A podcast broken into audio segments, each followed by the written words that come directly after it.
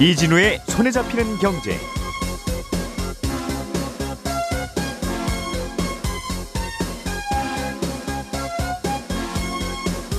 안녕하십니까 안승찬 기자입니다.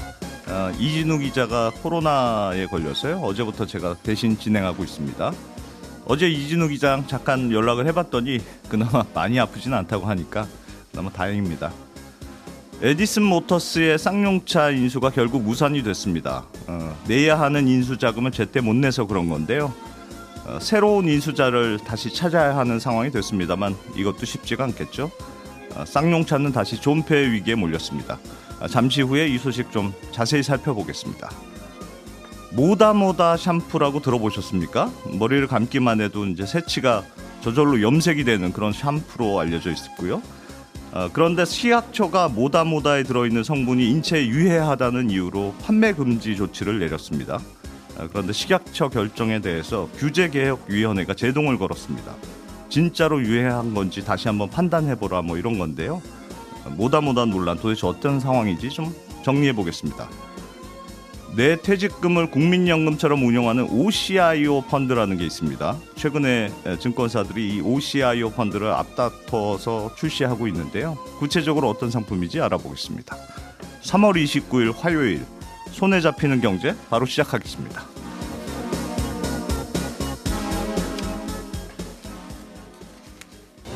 우리가 알던 사실 그 너머를 날카롭게 들여다봅니다. 평일 아침 7시 5분 김종배의 시선 집중. 네. 출석 부르겠습니다.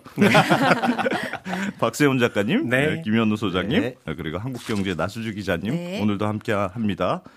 자, 세 분 안녕하세요. 네, 안녕하세요. 안녕하세요. 네, 어, 박 작가님 소식부터 시작하죠. 네.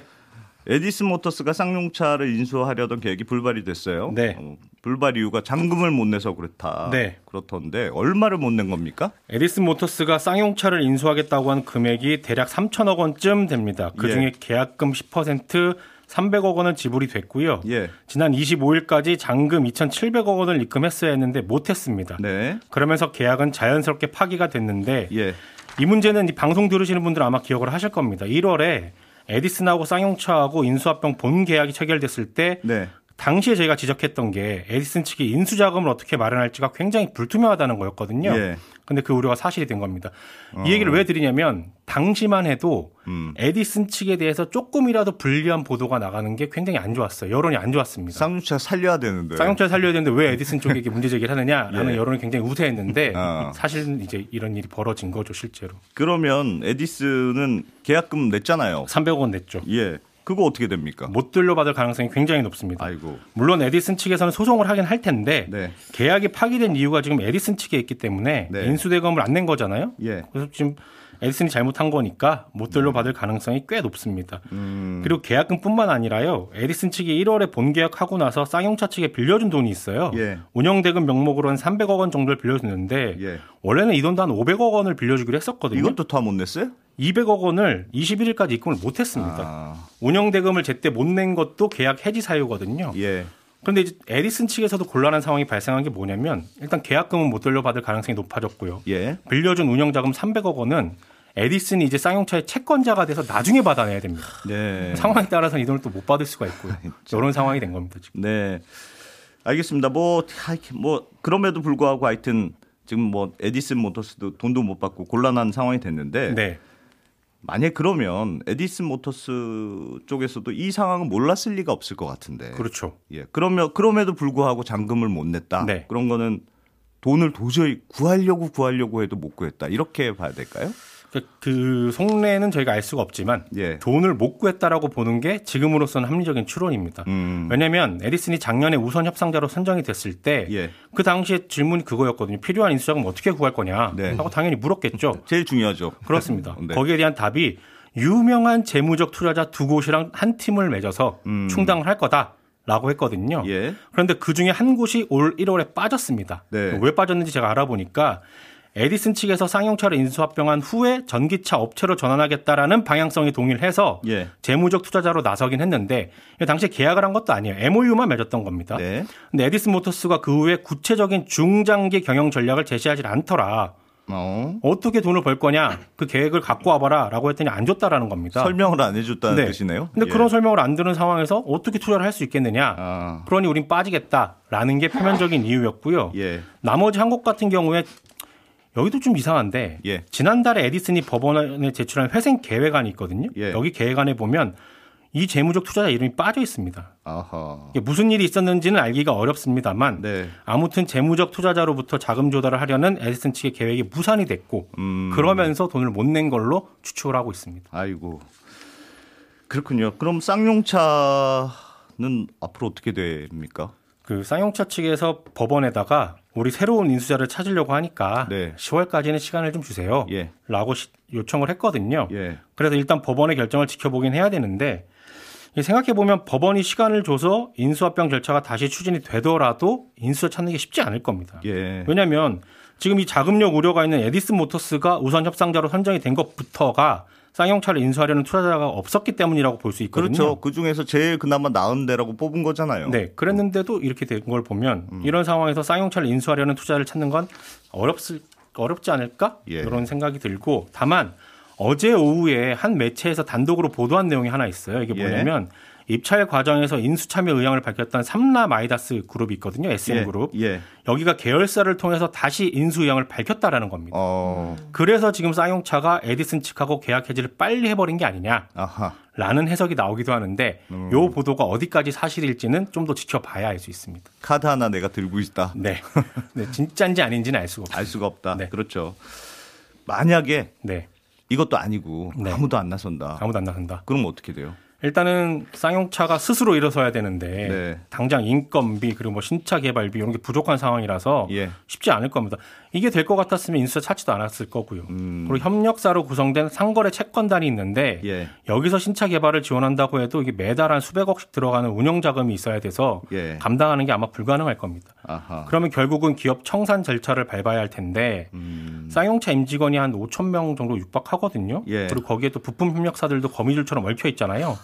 청산 결정하게 되면 이분들 다 실직하게 되고 부품사들도 어려워지기 때문에 예. 청산 결정도 아마 쉽진 않을 겁니다. 아, 이거 쉽지 않아요. 네. 너무, 너무 이게 정치적으로도 엮여 있는 문제고. 네. 그래서 일각에서는 이 공적 자금 얘기도 좀 나오는 것 같은데. 네. 예, 그럴 가능성은 없습니까? 그런 얘기도 나오긴 하는데 실현 가능성은 낮아 보입니다. 예. 일단은 왜냐하면 쌍용차 같은 경우에 2004년 그리고 2010년에 매각이 됐다가 또 다시 경영난에 빠진 거기 때문에 예. 그런 회사에 나라 돈을 투입해서 살리는 게 과연 맞느냐, 음. 명분이 부족하지 않느냐라는 예. 게 중론이고요. 앞서 에디슨 모터스가 자금 조달하려고 산업은행 측에 대출을 좀 요청을 했었어요. 예. 근데 산업은행이 사실상 거부했거든요. 음. 그런 걸 보면 아마도 나라 돈으로 쌍용차를 회생시키는 건 좀 힘들지 않겠냐라고 보고 있습니다. 야, 결국은 새 주인을 찾아, 찾긴 찾아야 되는 건데. 네. 얼마나 싸게 내놓느냐가 또 관건일 그렇죠. 수도 있을 것 같네요. 네. 어, 알겠습니다. 자, 김현우 소장님. 네. 모다모다 샴푸 논란. 네. 뭡니까, 모다모다가? 모다모다 샴푸라는 게 이제 머리카락의 색을 변하게 하는 네. 염색의 기능이 있는 샴푸로 이제 홍보가 되고 있는데 예. 우리가 사과 깎아 놓으면 갈변 현상 일어나잖아요. 예. 그런 이제 원리로 만들었다라는 샴푸입니다. 네. 실제로 이게 그렇게 염색이 되느냐 안 되느냐를 떠나서 이게 굉장히 식약처와 업체 간의 논란이 있었는데 네, 감기만 하면 된다 이거예요? 네, 그렇습니다. 이 게 작년 8월부터 판매되기 시작해서 뭐 국내에서 320억 원, 뭐 해외 280억 원, 그러니까 예. 단기간 내에 총 600억 원 이상 매출을 낼 정도로 인기는 많이 끌었어요. 네. 근데 이게 판매 초기부터 논란이 됐던 게이 어. 샴푸에 들어간 THB라는 성분이 있습니다. 예. 아, 요게 이제 위해성 논란이 있었는데 이걸 식약처가 그때 당시에 이걸 논란을 삼은 건 아니고 예. 당시에는 인터넷상에서 누군지 모르는 그 업체 예상에서는 뭐 경쟁 업체일 것이다라고 하는데 네, 네. 거기에서 이게 유해성이 있다는 글들이 퍼지기 시작했어요. 예. 그런데 식약, 식약처가 본격적으로 움직인 건 11월, 작년 어. 11월에 이 제품에 대해서 광고를 못하도록 예, 행정처분을 내렸습니다. 어. 이유는 이 샴푸를 의약품이나 기능성 화장품, 그러니까 염색약이라든가 아니면 네. 기능성 화장품으로 오인할 우려가 있다. 그래서 이 광고를 아, 하면 안 된다. 기능이 있다면서요. 까보면. 그렇죠. 우리가 그냥 기능이 있다라는 것과 기능성 화장품을 헷갈릴 수 있는데 식약처가 걱정하는 건 이 부분인 겁니다. 어. 그러니까 기능성 화장품이라고 법에 되어 있는 건 네. 아, 기능성이 인정된 물질이 일정 부분 이상 들어가야지 기능성 화장품인 거예요. 이 새로 개발했다고 할 수도 있잖아요. 그런데 이 업체 입장에서는 네. 우리는 그 기능성 물질 없이 아. 어, 염색이 되는 것들을 개발한 게 우리 회- 업체의 특징이다. 예. 기능성 화장품도 아니고 어. 그런 기능도 없다. 그리고 심지어 업체 에서 인터뷰한 내용을 보면 예. 염색이 안 되는 경우도 많다. 우린 염색약이 아니니까. 그게 뭐예요? 약간 약간 재미난 말이죠. 예. 그 정도의 식약처에서 얘기하는 염색 기능이 아니라 우리는 예. 이제 부수적인 효과로 머리 색깔이 변해가는 예. 갈변되는 그 정도다라고 아. 입장을 밝히면서 아 이거 이제 반박을 계속 해왔습니다. 예. 그러다가 이제 12월 초에 법원에서는 에, 법원 1심 판결 나올 때까지 광고를 금지하는 건 공익에 크게 문제가 되지도 않고 음. 예. 음, 그다음에 에, 기업에 이제 치명적인 타격을 입을 수 있어서 이제 예. 광고는 그대로 해라. 어. 1심 판결 나올 때까지 네. 이렇게 결정을 내렸는데 그 이후에 또 무슨 문제가 생겼냐면 식약처가 그 THB라는 성분을 네. 화장품에 못 쓰도록 하는 고시 개정안을 내놨습니다. 어, 화났네. 화났어. 그렇습니다. 네. 그렇게 보여요. 근데 이렇게 규정을 바꾸는 과정에서 어떤 기업이 규제의 효과를 입어 가지고 규제를 받게 되면 예. 요거를 이제 검토를 받아야 돼요. 음. 규제 심의를 받아야 되는데 네. 이 규제에 대한 검토 결과가 어제 나온 겁니다. 어, 네. 어떻게 이거- 나온 거예요? 이거는 너무 과한 규제다. 예. 아, 그 개정안은 조금 에, 유보해둬라. 아, 무조건 못하게 하는 건 아직 좀 이르다. 그렇습니다. 네. 그리고 이게 틀렸다라는 건 아니고 그거에 대해서 한번 실험할 수 있는 기회는 줘라. 예. 라고 어, 나온 건데 만약에 이 개정안이 그대로 통과됐으면 이 업체는 6개월 이후에는 생산을 못하게 되고 예. 2년 이후에는 판매를 못하는 조치를 어. 받게 되는 겁니다. 아니, 그 6개월 이후, 2년 이후? 네. 예를 들면 식약처 입장에서는 네. 이게 좀 독성이 있을 수 있고 인체에 유해할 수 있다는 판단인 거잖아요. 맞습니다. 아니 그, 렇게 걱정이 되면 바로 그만두게 해야 바로 못 팔게 해야지 그 시간 유예를 두는 건 왜 그렇습니까? 그 부분에 대해서 이제 모순이라는 지적이 있어요. 예. 개정안 부칙을 보면 아, 개정안 규정은 고시한 날로부터 시행한다라고 되어 있는데 네. 다만 그 THB 해당 성분이 들어간 제품은 6개월간 생산, 예. 2년간 판매할 수 있도록 이렇게 예외를 뒀어요. 예. 이런 예외를 두는 경우는 일반적으로 해당 산업이나 업체에 심각한 피해가 발생할 게 우려돼서 음. 시간을 좀 벌어주는 겁니다. 요때까지 너희들이 다른 대체 성분을 찾거나 보완을 해라. 예. 라는 식으로 벌어준 건데 지금 말씀해 주신 것처럼 네. 그렇게 위해성이 있다. 그리고 국민 건강에 어, 어떤 이 안전을 위협하는 예. 그런 문제가 있으면은 바로 금지시켜야 되는 거 아니냐라는 거죠. 예. 그렇죠. 실제로 화장품법 시행 규칙에도 보면 그 사용하지 못하도록 된 원료를 사용한 화장품에 대해서는 즉시 회수 조치를 내릴 수 있도록 돼 있습니다. 예. 아, 그런데 이게 아, 원래 정해진 물질이 아니라 중간에 정해진 물질이라는 게 약간 조금 애매한 거긴 한데 모호한 네. 부분이긴 한데 아, 이게 이 식약처에 어제 문의를 해봤더니 이 통과되지 않은 개정안이기 때문에 음. 6개월, 2년이라는 것도 사실 결정된 게 아니다. 네. 결정된 이후에 얼마든지 뭐 달라질 수도 있는 거고 결정된 이후에 그걸 설명을 해드릴 수 있는 건데 네. 어차피 결정 안 됐으니까 이 부분은 답변하기 어렵다라는 말을 좀 모호한 말을 들었습니다. 설명 잘 안 해주시는군요 식약처에서. 네. 예. 예, 근데 이제 재미난 건 어제 규제개혁위원회 결정에도 요 내용이 들어 있어요. 이 예. 부칙을 어. 6개월, 2년 이렇게 유예를 둔 것도 네. 급하게 본 건 아닌 것 같다. 그렇게 아. 심각한 위해성이 있다고 식약처가 판단한 건 아닌 것 같다. 네. 그렇기 때문에 이 THB 성분이 안전한지 여부를 과학적으로 검증하는 것이 낫다고 판단했다. 라고 이제 규제개혁위원회가 밝히고 있거든요. 그래서 그 음. 기간 동안에는 최소한 이 업체가 좀 위해성 여부를 검증을 해봐라. 음. 라는 좀 기회를 준 겁니다. 아니 뭐 화가 났던 어쨌든 간에 하여튼 위해성은 사- 상당히 중요한 사안이잖아요. 그렇죠. 어, 그러면 처음부터 이게 위해성이 있는지 없는지 잘 실험도 해보고 하면 되는 거 아닙니까? 맞습니다. 이제 식약청 입장은 그 이미 작년 초부터 그걸 해왔다. 예. 아, 라고 얘기는 한데 위해성에 대한 검토를 한 거고요. 현재 그리고 화장품 법에 있어서는 예. 금지된 원료만 아니면 어떤 것이든 사용할 수 있는 네거티브식 규제예요. 예. 뭐든 다 넣을 수 있으면 원칙적으로는. 그래서 어. 사실 업체 입장에서는 이걸 굳이 실험할 필요도 없는 거고. 아, 거기 이름에 안 들어가 있는 거다 우리 건 그렇습니다. 예. 쓸수 있는 화장품에는 쓸 수 있는 원료였어요. 예. 당연히 위해성에 대한 실험을 할 필요는 없지만 그래도 뭐 피부 접촉 테스트나 이런 것들은 기본적으로 하겠죠. 예. 그런 거에서는 이제 문제가 없는 제품으로 확인이 됐습니다. 예. 그런데 이제 성분 논란이 생기고 나서 예. 아, 제조사가 돈 내고 그럼 식약처가 그 돈 가지고 실험을 하고 결과를 내서 그걸로 결정하면 되지 않느냐라는 음. 지적들이 있었거든요. 예. 실제로 산자부의 경우에는 이런 비슷한 일이 벌어지면 그렇게 합니다. 업체가 음. 돈을 내고 예. 그 결과를 가지고 실험 결과에 따라서 이 판매를 뭐 금지한다거나 네. 뭐 하게 된다거나 규제를 한다거나 이렇게 업체, 되는데 업체가 돈을 낸다고요? 그렇죠. 예. 업체가 비용을 왜냐하면 이거를 위해성이 아, 있다, 그렇지. 어, 어. 문제가 있다라고 판단이 되면 우리는 업체 입장에서는 판매를 못 하는 거잖아요. 아, 알겠습니다. 예. 예. 그렇게 되었는데 어, 이에 대해서 이제 식약처는 이미 이후에 음. 예, 이 실험 결과가 있고 그 예. 보고서가 있고 우리는 전문가들 회의를 거쳐서 그 보고서를 토대로 음. 결정을 한 거니까 또 한번 이 불필요한 실험을 할 필요는 예. 없다라는 입장을 한번 밝혔어요. 근데 음. 여기에 대해서 이제 업체는 EU에서 실험한 거는 음. 연모제 성분하고 이 THB를 우리나라에서 쓴 것보다 훨씬 더 많은 양을 섞어서 썼을 때 예. 그리고 머리에 도포했을 때 실험인데다가 네. 그 독성을 보였다라는 게 박테리아 대상으로 독성을 보인 겁니다. 예. 그러니까 포유류, 그러니까 박테리아가 아닌 다세포 생명체에게는 음. 독성이 없다라는 음. 내용이거든요. 그래서 현재 이 제품의 아. 사용 방식이라든가 예. 함유량 이런 것들을 토대로 다시 실험을 할 필요가 있다라고 어. 주장을 하고 있는 거고요. 예. 근데 결국에는 이제 규제개혁위원회에 따라서 해당 업체의 손을 좀 들어준 거니까 음. 이 THB가 뭐 안전하다라는 건 아닙니다. 안전성에 검증할 기회를 한 번 더 준 거고 네. 식약처 입장에서는 약간 그런 게 규제를 하려고 했으면 아예 못 쓰게 하는 방식도 있으나 음. 아, 함유량을 좀 조절한다거나 아니면 그 제품에 경고 문구를 붙인다거나 네. 아니면 겨- 뭐 사용할 수 있는 시간 을 둔다거나 하는 방식으로 다양하게 조절을 할 수도 있는데 음. 너무 과하게 조정 예, 규제한 거 아니냐 라는 비판을 좀 피하기는 어렵게 됐습니다. 그 유럽에서는 그럼 이거 못 팔고 있어요? 연모제에서는 못 팔게 되어 있습니다. 아. 그러니까 우리가 염색약이라고 부르는 예. 이건 화장품은 아니죠. 그 염색약이라고 부르는 거에서는 이거를 우리나라 기준보다는 뭐 500배 이상 예. 섞어서 쓸 때는 못하게 아. 되어 있다.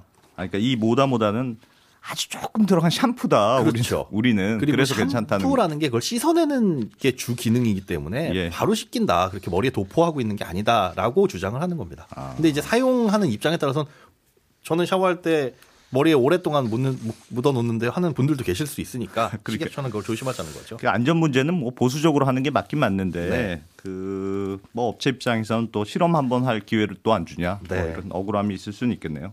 알겠습니다. 자 나수지 기자님 네. 오래 기다리셨습니다. 자 요즘 자산운용사들이 OCIO 펀드라는 걸 많이 내놓고 있다. 이게 네. 뭐 인기라고 하던데 OCIO는 뭡니까? 네, 일단 OCIO보다는 CIO라는 단어가 조금 더 익숙하실 것 같은데요. 네. 그러니까 회사의 뭐 최고 투자 책임자라고 해서 예. 보통 자산운용사에서 좀 투자 결정을 총괄하는 임원을 CIO 들어봤어요. 예. 네, 이렇게 부르죠. 그래서 이 OCI, 어, OCIO는 그러니까 CIO 앞에 아웃소싱한다. 아 네, 요 의미로 O가 붙어서요. 그러니까 결국 CIO 역할을 외부에 맡긴다 이런 의미입니다. 회사 직원이 아니고 외부 전문가를 쓴다, 외주를 준다 이런 뜻이군요. 네, 예. 그렇습니다. 그러니까 예. 큰돈 들고 있는 뭐 연기금, 대학, 뭐 각종 공단 이런 것들이 안에다가 CEO를 좀 맡길 사람이 없을 때, 그러니까 역량이 좀 부족할 때 네. 자산운용사에 이 돈을 맡겨서 우리 대신 좀 CIO 역할을 해달라. 예. 요게 이제 OCIO인데요. 음. 이 한국에서 OCIO 시장 열린 건 한 2001년 정도로 봅니다. 예. 이때 처음에 뭐가 생겼냐면 2001년에 연기금 투자풀이라는 게 생겨요. 예. 그러니까 이게 뭐냐면 한국의 국민연금을 비롯해서 한 연기금들이 한 60개가 넘는데 네. 이 중에는 조금 규모가 작은 것도 있다 보니까 자금을 뭐 예금에만 맡긴다든지 좀 잘 관리가 안 됐습니다. 예. 그래서 기획재정부 산하에 이 연기금 투자풀이라는 걸 만들어서 좀 기금들의 돈을 한꺼번에 모으고 예. 요 큰 돈을 굴릴 자산운용사를 선정하자 음. 해서 2001년에 이 어, 연기금 투자풀이라는 걸 만들었는데 예. 그러니까 이게 한국의 OCIO 시장이라는 게 처음 열린 계기가 된 거죠. 아, 공구처럼 우리 하나 혼자 하면 너무 규모가 작으니까 이리저리 묶어서 해보자 이런 네, 거네요. 예. 맞습니다. 예. 연기금들이 이렇게 하니까 뭐 다른 곳들도 있잖아요. 대학, 공단 이런 곳들도 사실 고민은 비슷합니다. 예. 어, 우리도 돈은 좀 있는데 내부에서 굴릴 사람은 마땅치 않고 예. 그러니까 우리도 연기금 투자풀처럼 좀 OCIO를 해서 밖에다가 돈을 맡겨보자 예. 이러면서 시장이 굉장히 빨리 커지고 있고요. 예. 그래서 한 뭐 정확히 이게 통계로 잡힌다거나 하는 건 아니지만 한 OCI로 굴리는 자금이 2001년에는 한 2조 정도 된 걸로 추정이 되는데 네. 한 20년이 지난 지금은 100조 원 정도 되는 시장으로 커진 걸로 추정이 됩니다. 그래서 이제 자산운용사들이 굉장히 사활을 거는 사업이 됐다. 네. 이렇게 보시면 됩니다. 아니 말씀해 주신 거 보면 OCIO가 20년 전에 생긴 건데 이미 네. 왜 우리는 이제 들어봤는지도 잘 모르겠고 이런 펀드들이 최근에 좀 각광을 받게 되는 무슨 배경이 좀 있습니까? 네, 요 배경이요. 네. 그러니까 OCIO라는 게 어떻게 보면 그 서비스인데 자산운용사가 서- 제공하는 서비스인데 네. 요 이름을 딴 펀드들이 지금에서야 나오는 거거든요. 네. 그 이유가 이제 기금형 퇴직연금 제도라는 게 앞으로 곧 전면 도입될 걸로 예상되기 때문입니다. 네. 어, 이거를 이해하려면 이 퇴직연금의 대해서 조금 제도에 대해서 이해를 해야 되는데 예. 어, 세- 크게 두 가지 종류가 있죠. 그러니까 아, 첫 번, DB형, DC형 저희도 그 정도는 알아요. 아, 네. 그럼 그걸 기반으로 예. 말씀을 드리도록 하겠습니다. 예. 그러니까 DB형은 회사 돈이 회사가 돈을 가지고 있으면서 그거를 굴려서 회사가 책임지는 거. 네 예. 맞습니다. 그래서 나중에 이제 퇴직 어, 노동자가 퇴직할 때 거기다가 퇴직연금을 줘야 되는 건데 네. 근데 개별 기업 입장에서도 이 큰 돈을 들고 있으니까 음. 앞서서 얘기한 연기금의 문제를 좀 똑같이 가지고 있는 거죠. 어. 돈은 많은데 굴릴 능력 없다. 네. 그러니까 회사가 가지고 굴리지 않고 좀 외부 조직에 모아서 자산운용사한테 굴려달라라고 예. 하는 게 이제 기금형 퇴직연금인데요.